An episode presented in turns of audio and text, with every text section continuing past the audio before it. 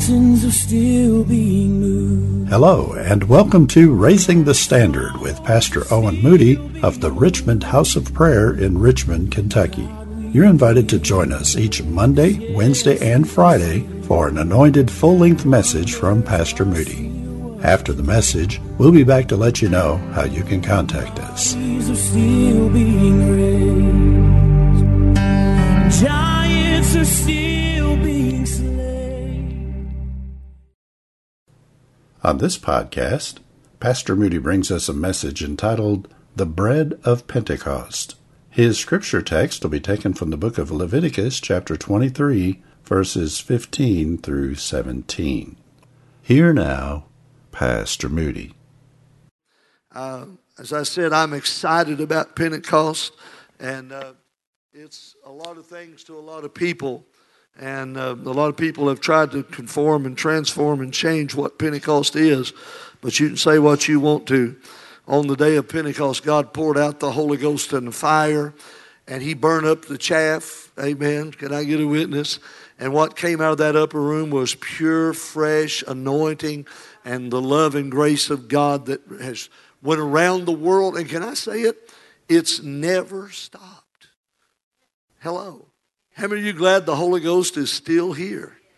He'll be here till the rapture of the church and with grace and mercy. And then when the church is raptured, then the man of sin is revealed, the Antichrist, and the tribulation begins. But the Spirit of God, the Holy Ghost in the body of Christ, is the restraining force that holds back the Antichrist. Amen. And so today we're so glad for God and for His goodness. And uh, I, I just want to preach a little bit. Good thing about these, these services is I get to preach this message three times. And uh, usually the third time I'm feeling it pretty good. So you ought to come back for the third serving. Amen. If you can, praise God. Stand with me and let's go to the book of Leviticus. And uh, normally, I know you're probably thinking, what? You're supposed to go to Acts chapter 2. We'll get there before we're done. But I want to go to Leviticus chapter 23, and I want to talk to you about Pentecost. Hallelujah. Amen. How many's glad for the goodness of the Lord? Amen. Hallelujah. Leviticus 23, let's look at verse number 15.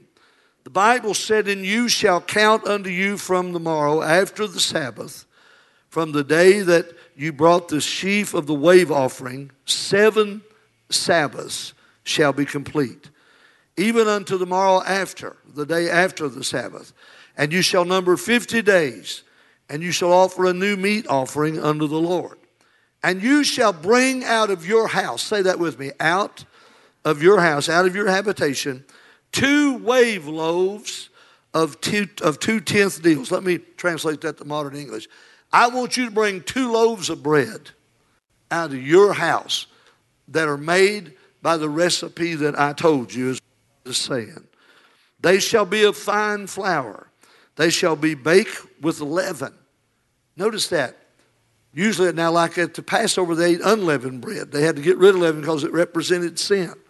But I'm talking about the church. And how many knows there's still leaven in the church? That may shock you, but there is sin in the church. Don't get comfortable with that because I'm going to turn that thing upside down today. You should not be living in sin, in willful sin, if you're a child of God. Can I get a witness? Amen. But God realizes there is sin in the church. It'll be baking with leaven. And He said, They are the first fruits unto the Lord. What I've just described to you is how God commanded Israel to worship on the day of Pentecost. I've dealt with the fact that He told them to bring two loaves out of their house. Those loaves are so symbolic that I just feel like I need to preach on the bread of Pentecost. The bread of Pentecost. Father, thank you for your word. Thank you for your goodness, for your grace. Thank you for the worship this morning. We need you, oh God, to come like you've came that over 2,000 years ago now when you poured out your spirit in the upper room. Lord, we need Pentecost again in the church world. We need the church to be filled with the power of the Holy Spirit. We need the church to be refined by the fire of Pentecost. We need the church, dear God, to be empowered with the anointing of Pentecost to take this gospel to a dying world. We need to be, Lord, the answer to the riots in the streets. We need to be the answer to the divorce in the home. We need to be the answer to the drug addiction in the cities and in the country. God, we need to be the ones that bring healing to a hurting land because we're the Pentecostal church. Let your will be done. And everybody said, Amen. You can be seated. I want you to understand something about the feasts of Pentecost. There were seven major feasts that God prescribed for Israel for them to observe. And uh, it started, of course, with Passover. And uh, then after Passover was the, uh, was the Feast of First Fruits, which I mentioned briefly here. And first fruits started, amen, right after Passover. I want to say something. Somebody mentioned a while ago about Pentecost being on Sunday. Well, Easter was on Sunday because Easter was, was represented the resurrection. Jesus was crucified on Passover, which was on a Sabbath, which is Saturday. Can you say amen? And when you read in Leviticus, what you'll notice is that God said, after the Sabbath, after the Passover, then you have the feast of first fruits. And they would take, that was at the time of the beginning of the harvest, and God said, You take a sheaf out of the field, which means a, a, a sheaf or a, a, a shock of the wheat, and you bring it to the priest, and he waves it before God. And then you have a feast after that. And what you're doing is you're saying we're celebrating the harvest, the beginning of harvest. We're celebrating Jesus. I want you to know something was the first fruit of the resurrection. Glory to God. But how many's glad Jesus was not the only one that rose from the dead? Because Pentecost represents that there's a resurrection of life for everyone. There's an outpouring of the Spirit for everyone. So you have first fruits, and then, then you have that uh, you, have that feast. And then for seven Sabbaths, Notice you count that, that's seven weeks, seven Sabbath days. Remember, remember the Sabbath is on Saturday. And then you have seven Sabbaths, which are 49 days. Amen. From, from Passover, starting with first fruits. And then he says the 50th day, which is on Sunday, the first day of the week. Then you have a Pentecostal feast. You bring two loaves of bread from your house to the tabernacle. You wave them before God. And when we see these feasts, I want you to know that they were perpetual and they were symbolic of the life and the ministry of Christ. The result was not only was the history preserved, amen, by those feasts, but also the future was predicted as well.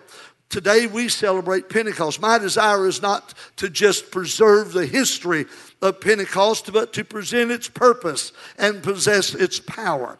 I want to tell you that Pentecost has been a fuel, it's been a fire in my life ever since I was baptized in the Holy Ghost 42 years ago. It's not just a historical event. Come on, it's a perpetual occurrence with me.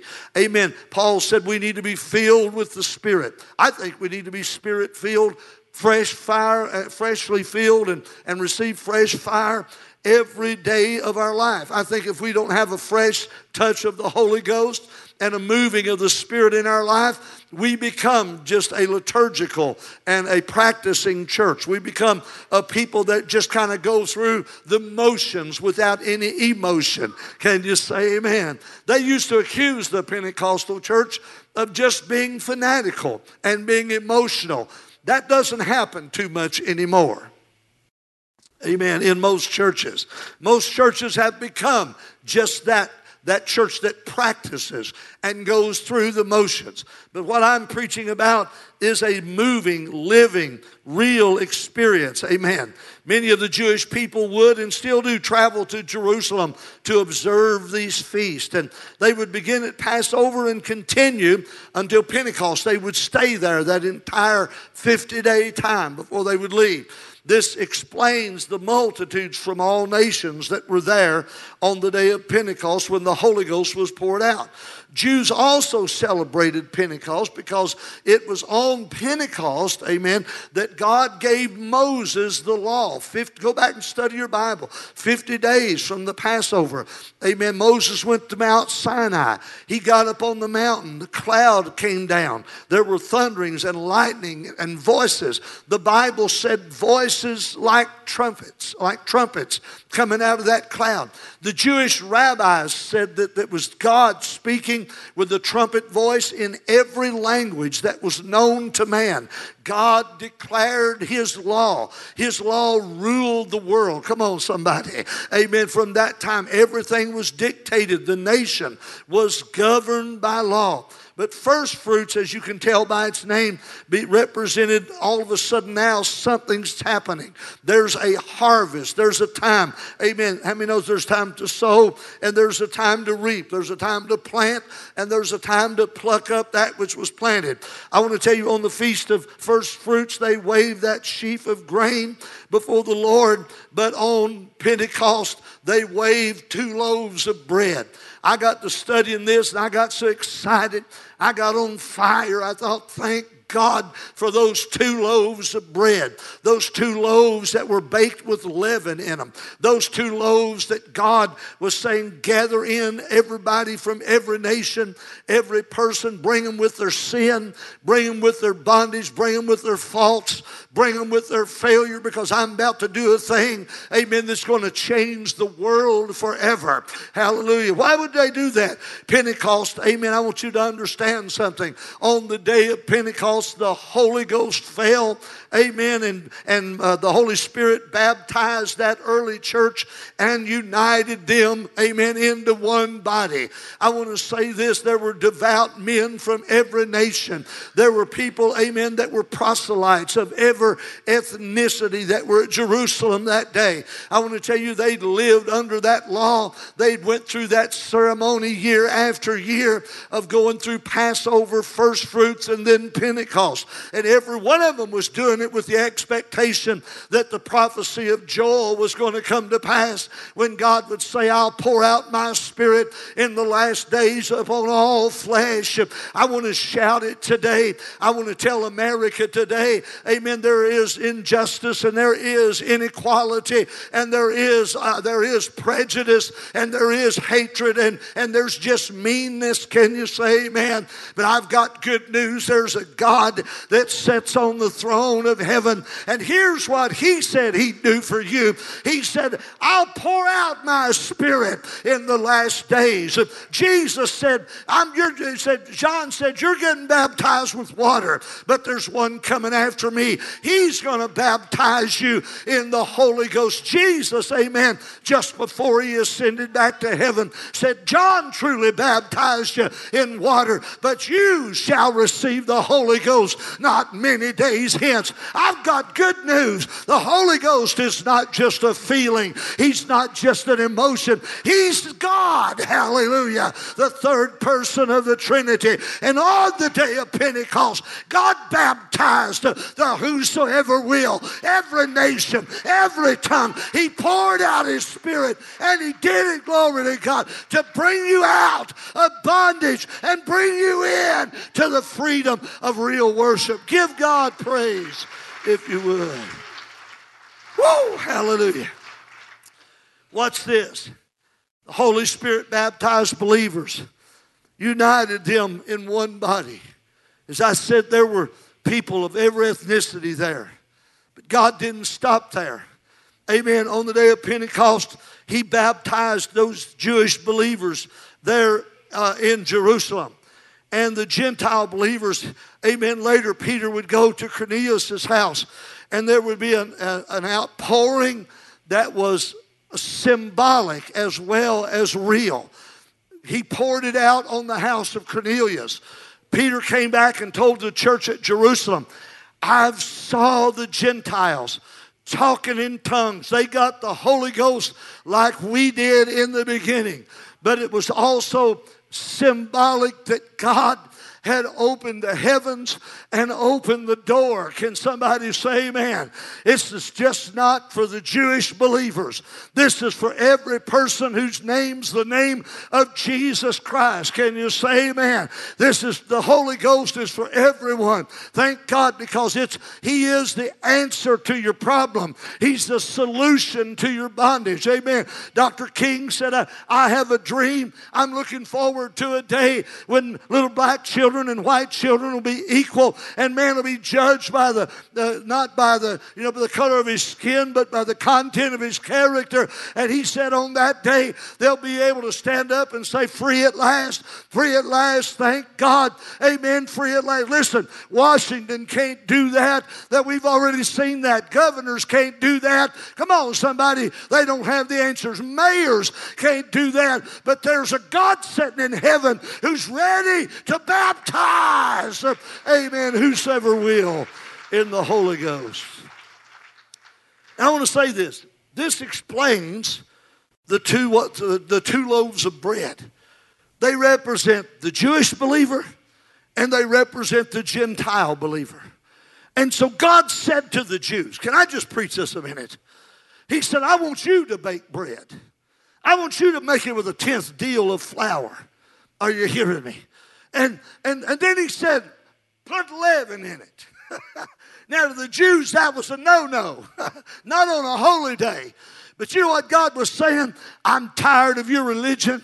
I'm tired of your ceremony and your heart not being in it. If you really care, put leaven in it. Let me expand that a little bit. He's saying, if you really care, include the Gentiles. If you really care, include the Samaritans that you're so prejudiced against that you won't even walk through Samaria. Oh, come on, somebody help me. If you really want to serve me, include the Egyptians and the Ethiopians, amen, and the nations from around the world. If you really want to see me and know my heart, you've got to get your eyes off yourself yourself and lift your eyes up and look on the fields. Hallelujah.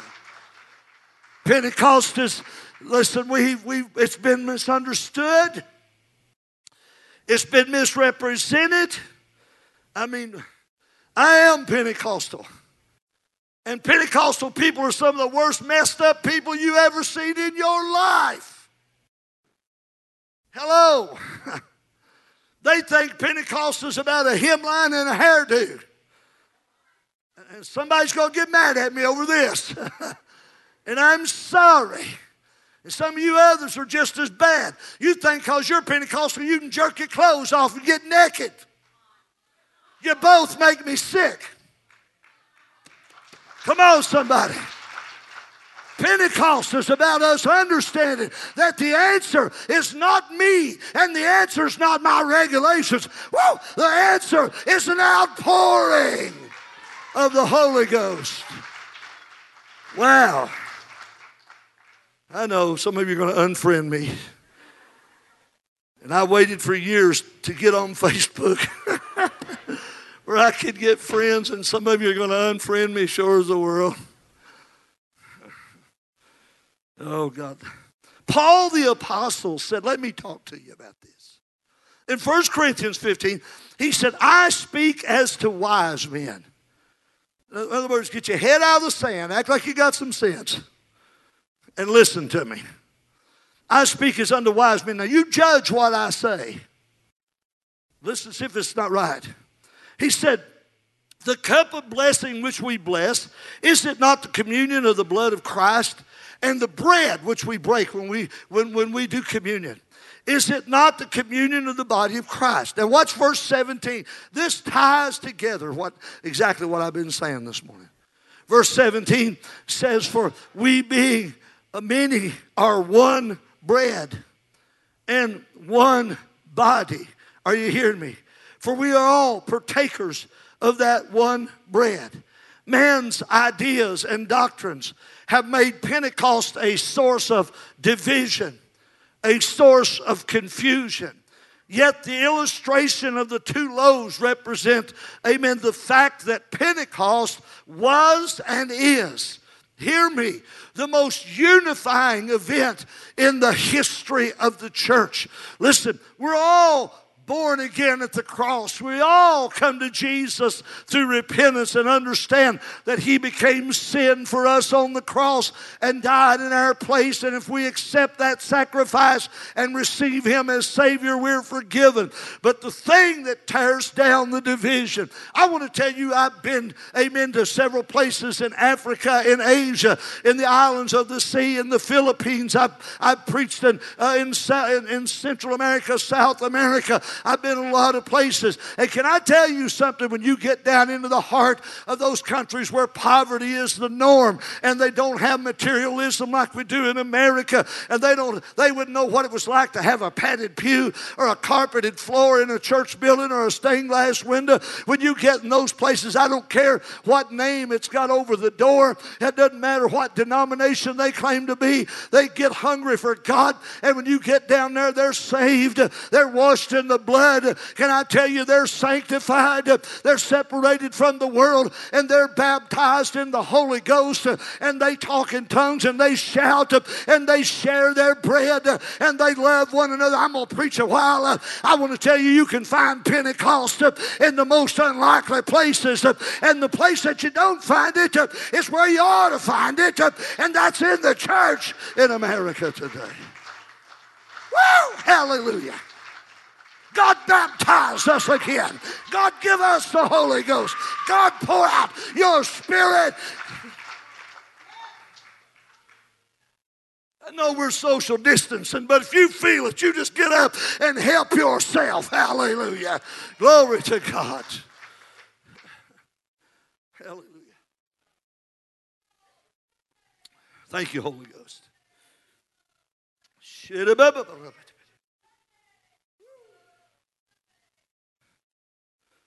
Hear me, says the Lord, for the destruction and the division that has taken over the world, not just your country, but the world, was not began with me. I am the God of peace. I'm the God of unity. I'm the God of love. I poured my spirit out to gather the harvest in this last day. The enemy has come to divide, but I will pour out my glory and I will show myself strong, says the Lord. Hallelujah. Give him praise and give him glory.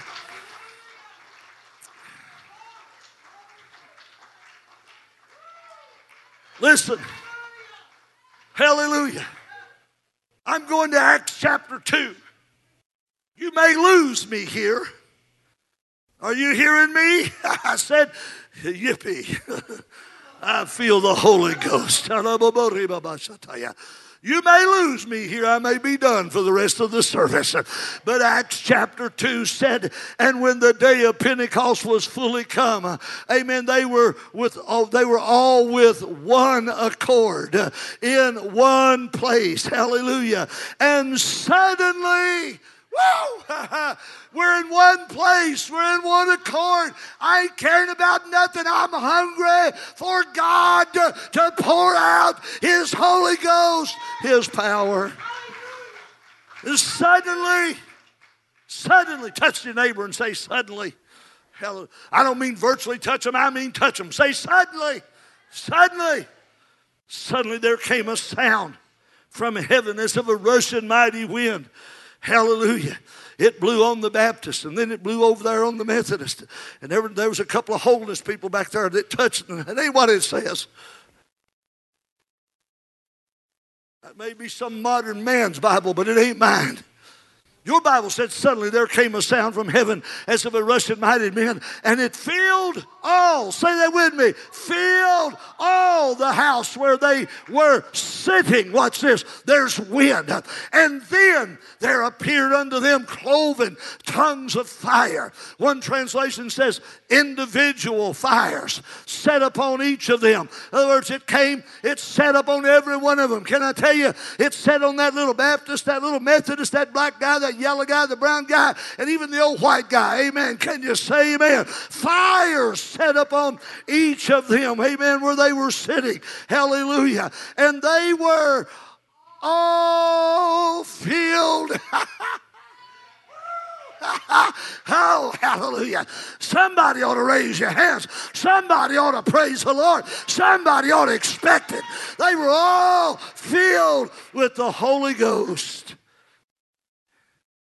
Don't want to upset anybody. Oh, yes, I do. They were all filled with the Holy Ghost and they didn't stand up and say, What a wonderful message, Pastor. You handled that well. no, no, no. They were all filled with the Holy Ghost and they began to speak in tongues as the Spirit gave them utterance. Now, Pastor, I don't like that part. I'm sorry. I'm sorry. No, I'm not. I'm sorry. I'm sorry for you that you don't like it. Amen. Because what it means is they lost control. They gave up, amen, their own little idea of religion. Woo, shalabohotaya. Oh, I'll preach here in just a few minutes. Glory to God. They, they gave up control. They gave up their own selfish desire and ambition. When the Holy Ghost really gets poured out, uh, when the fire of God really falls, uh, when you really get baptized in the Holy Ghost, you'll forget about what church was like last Sunday. Amen. I believe by the second service, we'll forget what it was like this service. Oh, come on, somebody. When the Holy Ghost is poured out and fire gets on you, has anybody ever been touched by fire? Have you ever burnt yourself? How long did it take you to get away from it? How long did it take you to get up and get moving? I'm telling you, fire will bring a change. Hallelujah. I'm preaching better than you're shouting. Hallelujah. They were all filled with the Holy Ghost, began to speak in other tongues. The Spirit gave them. I want to show you why Pentecost. I'm going to preach on about three things real quickly. First of all, the concern of Pentecost. What was God's intention? Amen. Listen, they had kept these feasts, they'd kept these rituals, they'd honored them year after year after year. But they did it through tra- tradition. By the time Jesus got there, Passover had become a marketing gimmick. Remember what he did? He went in the temple and turned the tables over and took a whip and drove them out because they was blaspheming God that made it so materialistic. No move of the power. No touch of the presence. No glory in the house. Can I get a witness? I want to tell you if church is dead, some preacher killed it. Let me just move on. Let me move on.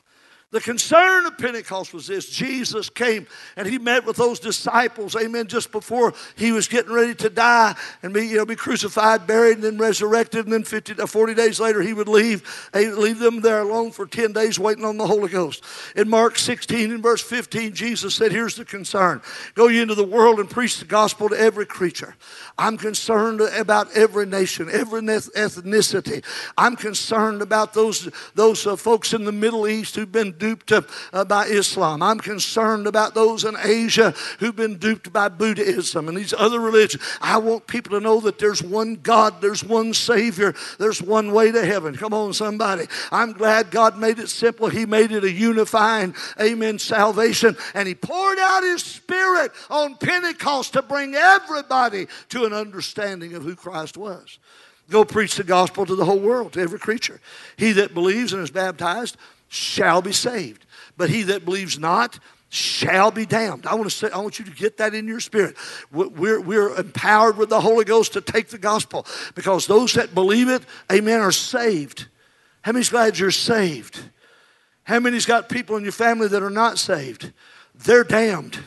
That's what the scripture said. I, I, think sometimes we just need to get blunt and, and offend people a little bit to make you. This ain't about you, you know, getting coming to church and getting comfortable on a padded pew and the air conditioning set just for some preacher not preaching some offensive sermon. I want you to understand your lost people's damned. They're going to hell. That's why God poured the Spirit out. So we could take the message to them. Amen. Luke 24. 49, Jesus said, Behold, I send the promise of my Father upon you, but tarry ye in the city of Jerusalem till you get endued with power from on high. What do you mean, power? All of a sudden, their little minds started reeling. They began to think, well, we're going to get to be take over the kingdom now. We're going to, we're, we're going to, you know, that, well, on the night Jesus was arrested, you know, they was arguing about who was going to be the greatest in the kingdom, and he had to rebuke them. Are you hearing me? And uh, he, he, had, he, y'all should have heard my Wednesday night sermon on survival driving the sifting. Satan was trying to, to divide and conquer the church that night. And but then Jesus talks to him in Acts chapter 1. And what he said, he said, You're going to receive power. After the Holy Ghost has come upon you, and you're going to be witnesses both in Jerusalem. Watch this. That We're okay with that in Judea. That's good. But then he says, You're going to Samaria. You got to understand, most self-respecting Jews wouldn't even walk in Samaria. They called they, it was prejudice. They called them half breeds. That's what they called them. They wouldn't go there. Amen. That's why when Jesus met the Samaritan woman at the well, the disciples were astounded that he was talking to her. Are you hearing me?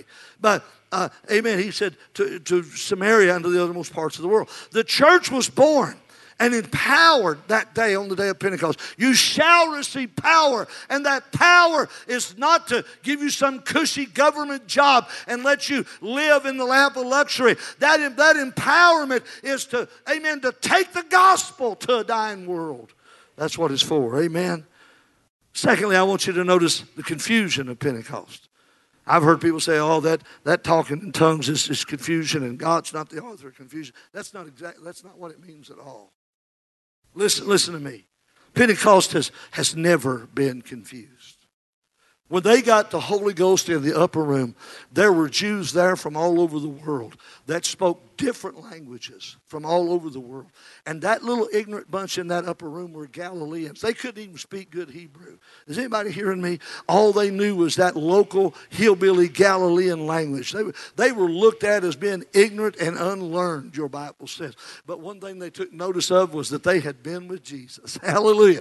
And that was after Pentecost. Are you with me? Because Jesus said, when the Holy Ghost comes, He'll teach you all things. He'll bring to re- your remembrance everything that I've taught you. He'll bring to remembrance every miracle that I did. And I want to tell you, they wasn't a preacher in that bunch. No, sir. There was not one of them that was a preacher in that 12 until the day of Pentecost. Can somebody say amen? Oh, I love the way you're looking at me. Hallelujah. Pentecost was never confused. Men have lost sight of the day of Pentecost and they've confused its meaning and its purpose. And in, in Luke chapter 2, uh, tw- chapter 22, they're there at the Last Supper and Jesus is eating the Passover and he shares the bread and the, and the cup, which is his body and his blood. And he says in verse 21, behold, the hand of him that will betray me is on the table with me. Notice the confusion. They begin, innuendos begin to fly. Lord, is it me? They wasn't really saying, Lord, is it I? They were saying, Lord, you know it's not me. You know, it might, it might be this guy over here. It might be Charles, but it ain't me. It might be Jim, but it's not me. That's what they, they, they, were making accusation, innuendo. Arguments begin to spring up then in Luke 22, verse 24, about who would be accounted worthy and be counted the greatest. And Jesus tells him, uh, list, tells him, You will eat and drink at my table in the kingdom and sit on thrones to judge Israel in a day. But then the Lord warns, warns Peter. He looks at Peter and says, I want to tell you something. And, and this is what I preached Wednesday night. He said, Peter, Satan has desired you. Let me translate. Peter, Satan has singled you out. He's picked you out. He wants, he wants to have you. He wants to uh, sift you like wheat. Amen. And Peter looks at him and says, Now, wait a minute, Lord. I'll go to jail with you. I'll die for you. There, nothing's going to happen to me. He said, Listen, Satan desired you. He wants you, but I prayed for you because your faith wouldn't fail. You know why Peter was so important? It's because he would become the apostle to the Gentiles. He would be key in opening that door to get religion out of Jerusalem and to the world. Can somebody say amen? Yeah, that ought to tell you something something. God, amen, He poured His Holy Ghost power out, and Pentecost has been the attack of the devil ever since it happened. I'm not talking about denominational difference, I'm talking about the devil's trying to stop you from being hungry for an outpouring of God's power. The bread of Pentecost is what's at stake. The lost. Acts 1 and 6, when they were come together, they asked him, saying, Lord, well, at this time, will you restore the kingdom to Israel. See that? Jesus told him, said, I'm going to Jerusalem. I'm going to be betrayed. I'm going to be beaten. I'm going to be, I'm going to be judged, beaten. I'm going to be killed. And Peter stood up and resisted him and said, Far be that from you. The Bible says literally that Peter rebuked him. And Jesus looked at him and said, Get behind me, Satan. He wasn't saying Peter was Satan. He was saying Satan is trying to, to derail, even with my apostles, what I'm trying to do here. Are you with me? Now I want you to notice the count of Pentecost. Pentecost changed the church forever. Well, the church was born on Pentecost. It changed religion forever. Religion up to that point in Israel was ceremonial. It was sacrifice. It was symbolic. It was all looking forward to a day.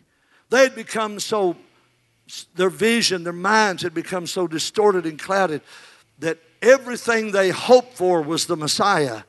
And when the Messiah came, they didn't recognize him. And that was supposed to be what their life was all about. But on the day of Pentecost, the scripture says they are in the upper room. Acts 1 and 14 said they continued there with one accord in prayer and supplication with the women and with Mary, the mother of Jesus, and his brethren. And those days, Peter stood up in the midst of the disciples, disciples and said the number of the names together was about 120. Somebody say 120. Acts chapter 2, the Holy Ghost was poured out. Verse 41 said the number of them that gladly received his word and were baptized was 3,000. Somebody say 3,000. Acts 4 and 1 said, As they spoke unto the people, the priests and the captain of the temple the Sadducees came upon them.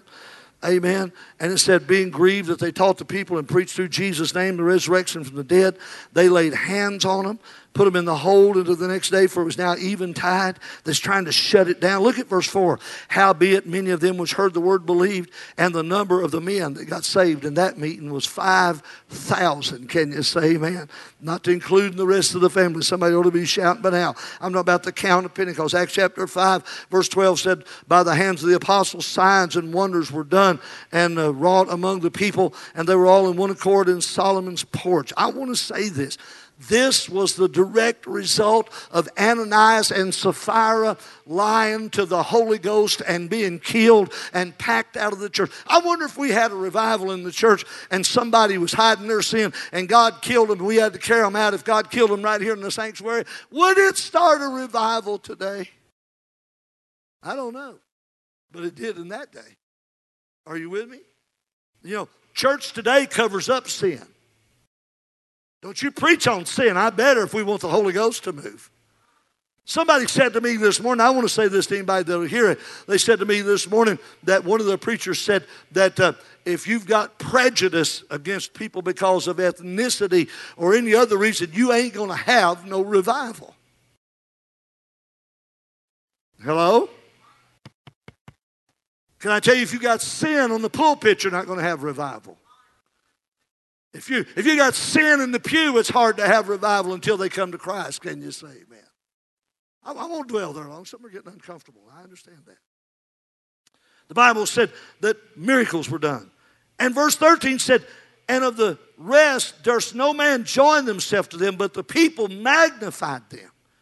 And the believers were more added to the Lord. Watch this. Now we went from 3,000 and 5,000 to multitudes, both men and women. Insomuch that they brought forth the sick into the streets, laid them on beds and couches, and at least the shadow of Peter passing by might overshadow some of them. And the word of God increased. Can you say amen? And the number of the disciples, watch this, multiplied.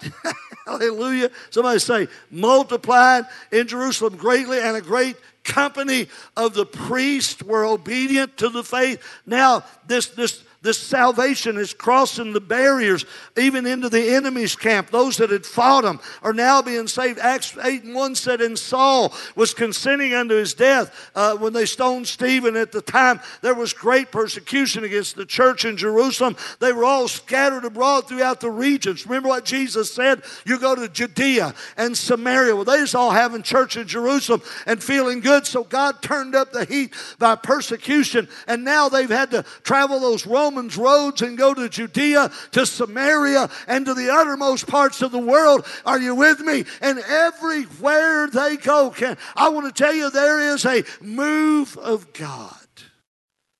Devout men carried Stephen to his burial, made a great lamentation over him. As for Saul, the scripture said he made havoc in the church, entering into every house and arresting men and women and committing them to prison. Therefore, the people were scattered abroad. They had to run out of town. But when they went, they were preaching the word. And Philip went down to a city of Samaria and preached to them. And the people, with one accord, gave heed to those things which Philip spake, hearing and seeing the miracles which he did. And I'm getting ready to close. I want you to understand what happened was Philip went down there in the power of the Holy Ghost preaching, and the whole city came to Jesus. from what I can understand, about 60,000 people got saved. And woo, when Peter and John heard it, they went down to Samaria. Are you hearing me? I'm talking about these Jewish Pentecostal believers. They got out of Jew, out of Israel, and they went down to Samaria and they laid hands on them and they got the Holy Ghost as well. Hallelujah. Oh, come on, Nick. The bread of Pentecost the waved loaves represent the Jews. They represent the Africans, the Asians. They, they represent the islands of the sea, the Latins. They represent Madison County, Kentucky. Hallelujah. That's the bread of Pentecost. Years ago, I heard a young preacher. His voice hadn't even developed fully preaching at the Church of God camp meeting in Lexington. His name was Perry Stone. Does anybody know who that is? And as a kid preacher, younger than me, Perry Stone stood over there in a camp meeting, probably with 2,000 in the building or more, and shook up the Pentecostal world because he preached on a vanishing Pentecost.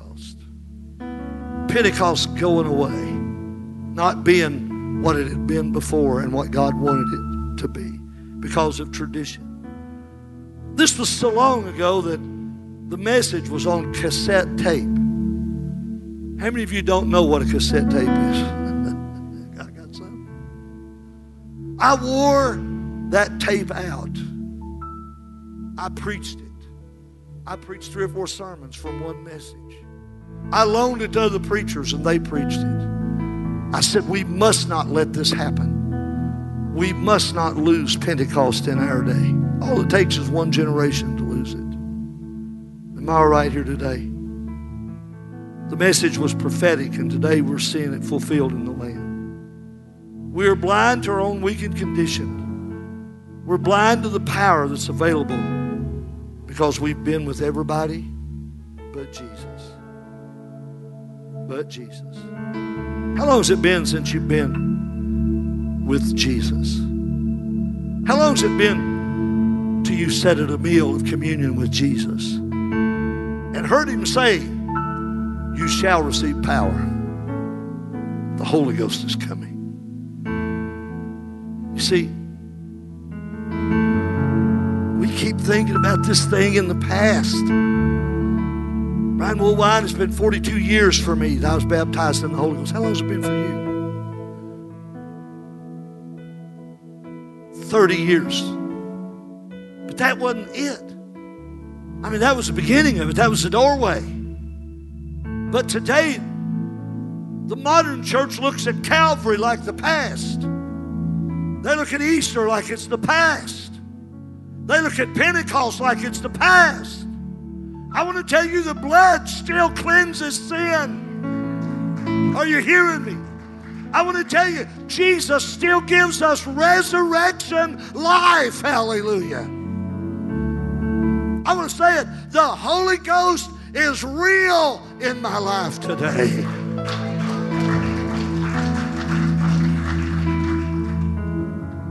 I talked to a man just recently and I invited him to church. You know what he said?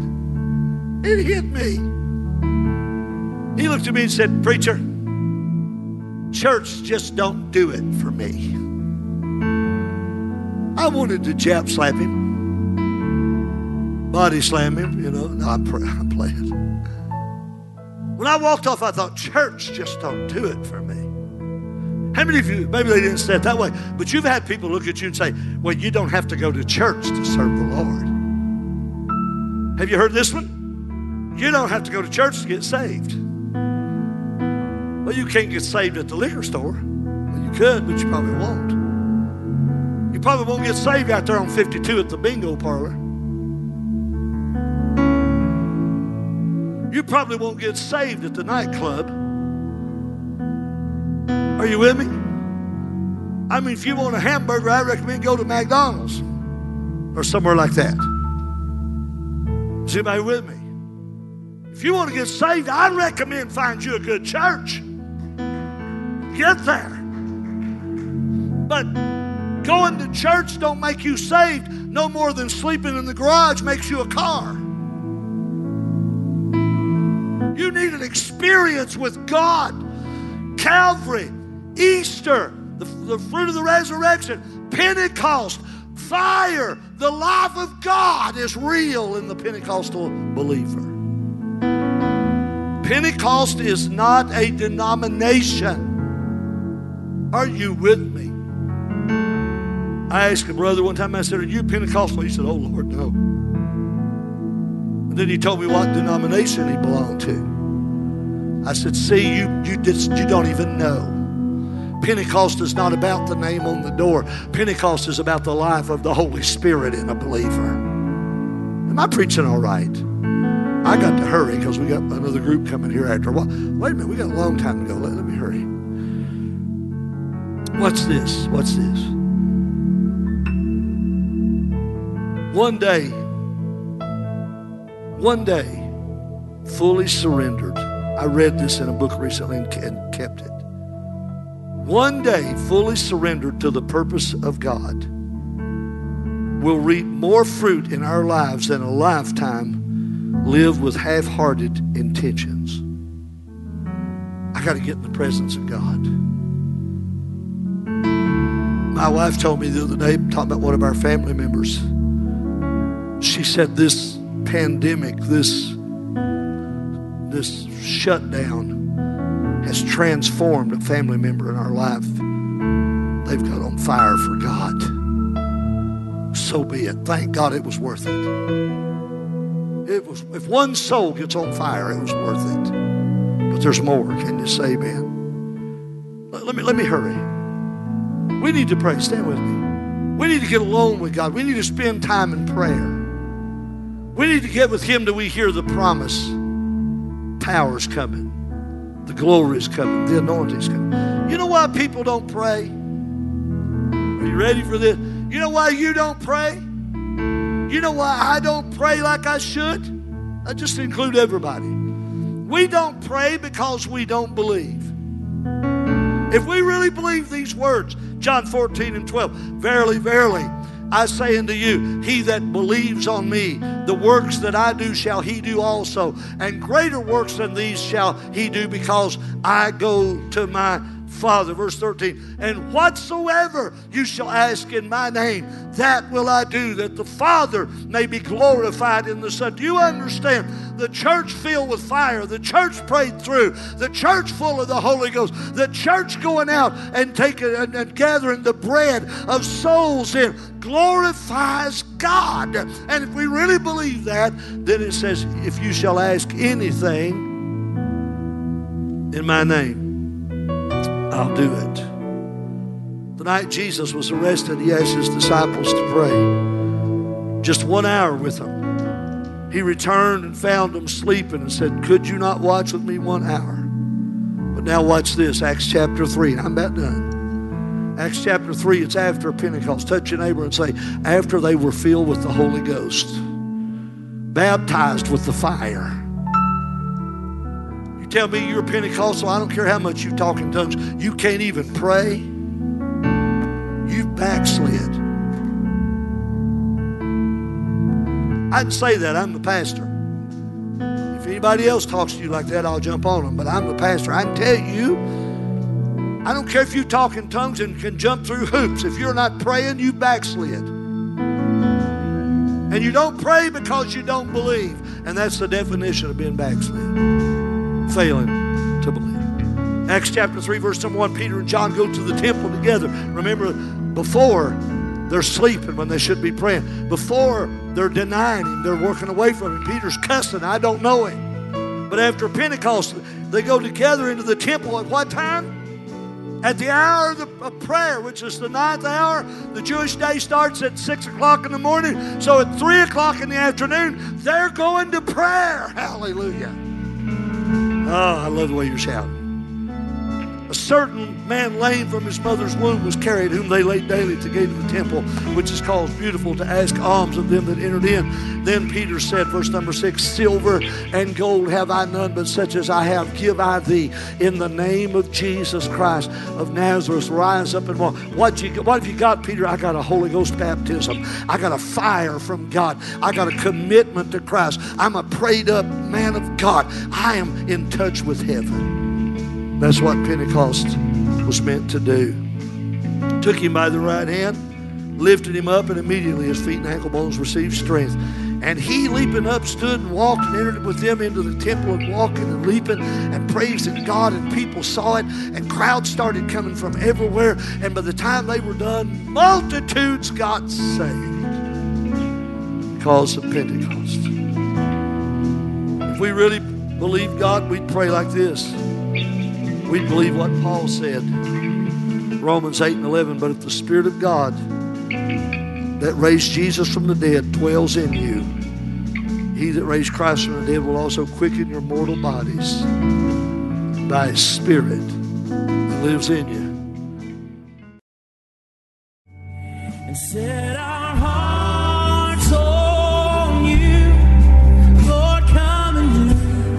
hope you enjoyed today's message and will tune in again next time. Raising the Standard is the media ministry of the Richmond House of Prayer in Richmond, Kentucky. For more information on the various outreaches and ministries of the Richmond House of Prayer, please visit our website at www.rhop.life. Thanks for listening.